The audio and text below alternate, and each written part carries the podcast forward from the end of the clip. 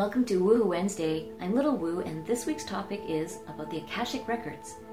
The Akashic Records is seen as a cosmic library containing the life story of all beings, with every thought, deed, and emotion recorded and accessible by our consciousness on a non physical dimension. So, first, I invite you to consider how you'd behave if you knew that on some level of existence, your every thought and deed were recorded for posterity. Secondly, I invite you to observe the internet as a physical version of the Akashic Records.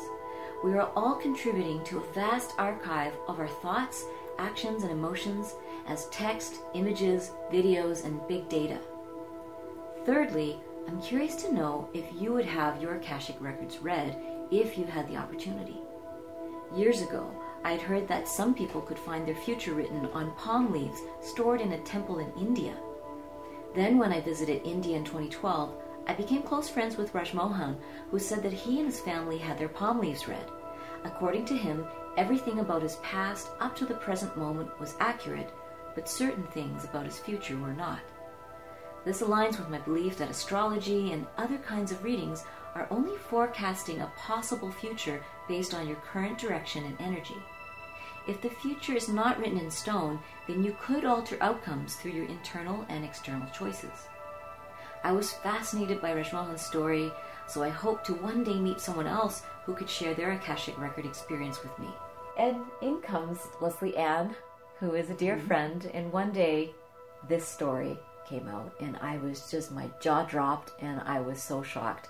I was like, this is the story I've been waiting for. And we're, we're so happy to have her here to share the story with you. The Akashic Records, or the Nadi Jyotia Ola leaf astrology, is kept in a temple in South India that you cannot access by road. You have to go by train to get there.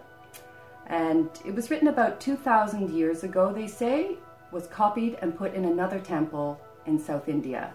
So this is the one that I went to. So we were told to show up at the temple between 8.30 and 9 o'clock in the morning to have our thumb impressions taken, which is how they find our Akashic records.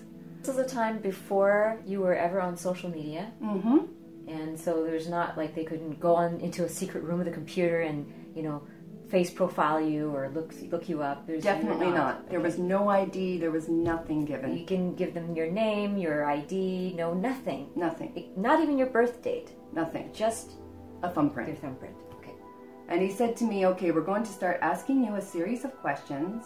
You either answer yes or no, and that's it." So we started with the scrolls. There was two people in there. One that was reading the scrolls and it's a very old Tamil that's being sung, actually, and being read. And then the other gentleman would then translate to me in English. Uh, the very first question was, Are you a twin? And I said, No. So he flipped to the next leaf. And every time I said no, another leaf was turned. If I said yes, he just continued reading until I said no. Maxwell is your father's name? He said my father's name. It sent me back in my chair. I just answered yes. The next question. Lorraine is your mother's name? Yes. The next one. And your name is Leslie? Yes. Gori is your ex-boyfriend's name? Corey. Yes. And through your boyfriend, you have two sons. Yes. And you have one brother and one sister. Yes. And then I was told that I was to be there today with a girl named Chindi, who was sitting right next to me. You will come here when you are 35 years of age. Destiny has driven you to our place, and all these details has been provided to you as a proof to say that the leaf belongs only to you. At that point, I'm crying so he's like, Great, you go sit. We need to write. And then they take that palm leaf, once they know it's yours, and they go over and they transcribe it in these booklets. They broke down your life into increments. So I guess like between the age of, they would go 38, 39, 40, 41. This is going to happen. 41, 42, 43, 44. So they were very uh, precise with what was happening in my life at that time and up until that time. They said I will be renting out houses. I was renting out three rooms in my basement to international students. And that I would be working for a private organization, and I was. Uh, it also said that I would be having a second job that was almost the same as my first job, which is exactly what was happening at that time as well. What are some of the little points that they made about your potential future? So, going into my future, I'm 43 today. Happy birthday! Oh, thank you. Uh, so, the, from the ages of like 45 to 50, for example, let's just say, they said I would travel in search of God and truth. I would own uh, my own business, buy some property, vehicle, healthy bank balance, that my children would graduate and would do well in the future and would go on to get formally married. Uh, they said I would make money and help in giving it to people in need. Going into my 50s, I was supposed to be very grounded and very spiritual. I would probably be a spiritual teacher of some sorts. Also, between the ages of 51 to 55, that I would be visiting various countries and uh, learning from many spiritual teachers. I'll be using my business mind. Another thing they told me was that in my 60s at some point that I would be suffering from stomach problems and told me that I would have to avoid all spicy food and, and certain different things. So I started to do that right now in my life instead of waiting to 60 and have stomach problems.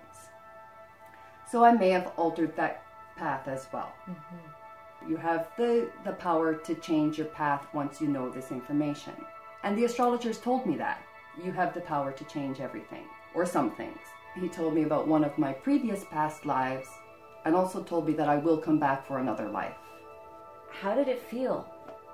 Like you said you cried when. I was excited. Like, I cried, but I also got a very good reading, and I took a big risk by doing that because if I had come out of there and they, they said things like, you know, your child's gonna die at 20 or something like that, then that could really have affected my life. I also had a couple of other friends uh, go that day. They also were found, one other girl here from Canada, almost refused to hear what was told them, maybe because they didn't hear what they were thinking that they were going to hear. So they all had their parents' names found. Yes, all four. So they all agreed that that happened to them. Yes. That they couldn't quite digest what was said what was them. being told. Okay. They didn't have all of the chapters read either. So they skipped out on finding out about children's births and deaths and their own, their parents' health and things like that they didn't want to know. Right. What were the things that they wanted to know? love, money. Love and career, yeah. probably the most two most popular. Yeah. And in India, I was told that most people get this done. They go in looking for one answer to one question, and it's often, is my child going to get married? the most important question for some parents. Yeah. Yes. These are ancient palm leaves, like that are written in, in ancient Tamil. How? They, there's no way they could go and scribble this all in the short time that she was in the temple. Never. And so, like, you're facing the improbable or the impossible seeming, and yet you're hearing this reality come in, and you're going through this, and you maybe hurt because you heard things that were kind of nurturing and, and supportive. It was easier to digest. Absolutely, I had I had no question. This was a type of astrology that there was no there was no guessing game. There was nothing. They had one thing only was my thumbprint. And you know i believe that our thumbprints hold maps to the stars. And it, that just made it quite clear that there's there's such a bigger picture out there. I already did believe that. That confirmed it even more for me.